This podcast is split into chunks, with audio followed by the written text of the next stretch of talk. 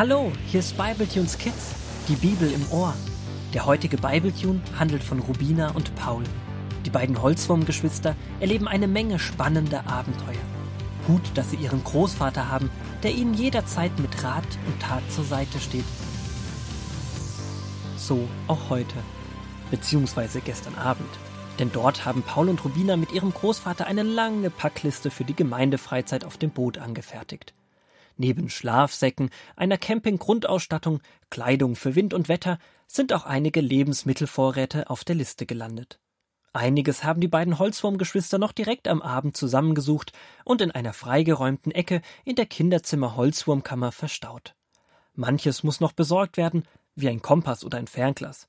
Und die Lebensmittel, so Großvater, werden natürlich erst kurz vor der Abfahrt gepackt. Auch heute Morgen sind Rubina und Paul wieder hochmotiviert mit ihrer Liste in der Wohnung im Bücherregal unterwegs.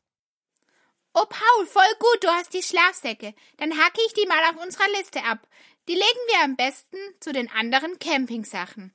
Das hatte ich vor. Kommst du mal mit in unsere Kammer? Dann können wir alles ein bisschen sortieren. Ich bin direkt hinter dir.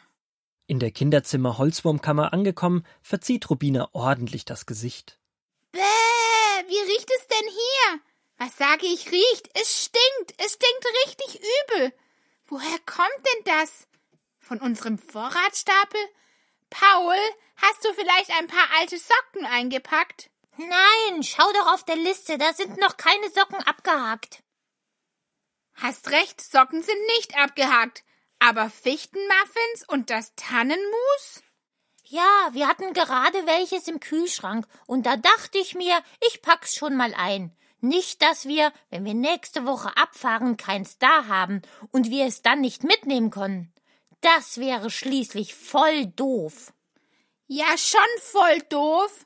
Aber hat Großvater nicht gesagt, dass wir die Lebensmittelvorräte erst nächste Woche am Morgen vor der Abreise einpacken, weil die ja sonst schlecht werden und anfangen zu stinken? Was sie hier wahrscheinlich schon tun. Wo hast du sie denn hin? Da hinten. Warte, ich hol die Essenstasche. Bäh, oh, bäh, das stinkt. Und bäh, schau, die fangen sogar schon an zu schimmeln. Großvater hatte eindeutig recht. Womit hatte der Großvater recht? Oh, hallo Großvater. Du hattest wohl recht damit, dass wir das Essen erst ganz zum Schluss einpacken sollen und nicht jetzt schon. Schau mal, alles ist schlecht geworden. Da muss ich nicht schauen. Das riecht man leider schon von weitem. Hm, ja, war wohl keine so gute Idee, wie mir scheint. Aber ich wollte doch nur ganz sicher sein, dass wir die Sachen in jedem Fall dabei haben. Was, wenn das Tannenmus kommende Woche leer gewesen wäre? Oder wenn Mama aus irgendeinem Grund keine neuen Fichtenmuffins backen könnte? Unvorstellbar. Ich würde eher sagen, unvorstellbarer Gestank. Lass uns die Sachen am besten gleich wegwerfen und dann, hm. Dann könnte ich euch vorlesen, wie es mit Mose und dem Volk Gottes weitergeht. Die haben eigentlich genau dasselbe erlebt wie du, Paul. Oh, damals hat es auch fürchterlich gestunken. Glaube mir, Rubina, noch viel schlimmer als heute. Noch schlimmer? Jetzt machst du mich neugierig. Am besten gehen wir dazu aber an die frische Luft. Und so machen es sich die drei wenige Minuten später draußen in den Walnusschalensesseln gemütlich, während der Großvater aus 2. Mose 16 die Verse 19 bis 24 vorliest. Als sie das getan hatten, sagte Mose, Ihr müsst alles aufessen, ihr dürft davon nichts übrig lassen für den nächsten Tag. Manche bewahrten trotzdem etwas auf, aber am nächsten Tag war es voller Würmer und stank. Da wurde Mose zornig auf sie.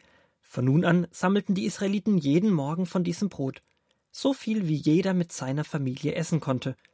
Nur am sechsten Tag sammelten sie die doppelte Menge. Mose sagte, Morgen ist Sabbat, ein Feiertag für den Herrn. Esst, kocht und backt heute so viel ihr wollt, und alles, was übrig bleibt, legt zurück für morgen. Sie taten, was Mose ihnen gesagt hatte, und diesmal verfaulte es nicht. Am nächsten Morgen war es noch ganz frisch. Also ich kann das Volk Gottes schon verstehen. Woher sollten sie denn wissen, dass das keine einmalige Sache ist, die sie da erleben? Na, weil sie doch schon so oft erlebt haben, wie Gott sich um sie kümmert und zu seinen Versprechen steht. Da hast du recht. Irgendwie habe ich das vor lauter Angst nicht genug oder überhaupt nichts zu bekommen völlig vergessen, was Gott versprochen hat. genauso wie ich vergessen habe, dass Mama uns ja nächste Woche mit dem Proviant helfen wollte. Irgendwie passiert uns das immer wieder, oder? Gott verspricht uns etwas, aber irgendwie trauen wir der ganzen Sache nicht so richtig, oder wir denken, vielleicht ist es ja dieses Mal doch einfach ein leeres Versprechen. Ein leeres Versprechen? Gibt es denn auch volle Versprechen? Das sagt man so. Wenn man was verspricht und es nicht hält, dann ist es sozusagen leer. Das ist wie wenn ich dir eine Tasche voller Fichtenriegel schenke und dann ist die Tasche leer. Da hat Rubina ganz recht. Gott macht keine leeren Versprechen. Sein Wort gilt. Wir können uns einfach oft nicht vorstellen, dass Gott wirklich so gnädig ist. Wisst ihr, ich glaube, wir gehen sehr oft von uns selbst aus. Wir versprechen etwas oder sagen etwas zu, und auch wenn wir es uns fest vornehmen, halten wir uns nicht an das, was wir zugesagt haben. Wir sind mit unseren Taten oft nicht so treu wie mit unseren Worten. Das kennt, glaube ich, jeder von uns. Du versprichst etwas und merkst dann hinterher, oh, das kann ich ja gar nicht einhalten, oder vielleicht will ich es auch gar nicht einhalten. Ja, ich habe schon immer mal wieder versprochen, unsere Kammer sauber zu machen, aber so richtig habe ich's dann doch nicht gemacht. Entschuldige, Rubina. Leider kenne ich das auch, Paul. Einmal habe ich Ahornli versprochen, ihr meine Stifte für unser Malprojekt in der Schule mitzubringen, und dann habe ich es drei Tage hintereinander vergessen und wir konnten nicht richtig arbeiten. Oder jemand hat euch etwas versprochen, und ihr habt erlebt, er oder sie hat sich nicht so daran gehalten, wie er es gesagt hat. Da fallen euch bestimmt auch einige Situationen ein. Wisst ihr, wir Lebewesen, egal ob Holzwürmer oder Menschen, halten uns nicht immer an unsere Versprechen. Auch daran merkt man immer wieder, wir sind einfach nicht perfekt. Das Problem ist aber leider, dass wir unser Nichtschaffen auf Gott übertragen. Ich halte meine Versprechen nicht immer, dann tut das Gott wahrscheinlich auch nicht.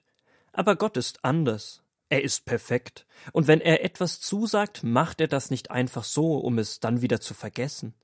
Er hält sich daran, seine Zusage gilt. So wie wenn wir Gott in eine kleine Box packen und sagen, da musst du reinpassen, nur weil wir uns nicht vorstellen können, dass er größer, mehr, anders ist, als in unser Bild passt. Ich will Gott nicht in eine Box packen und gleichzeitig von ihm lernen, mich auch an meine Versprechen zu halten.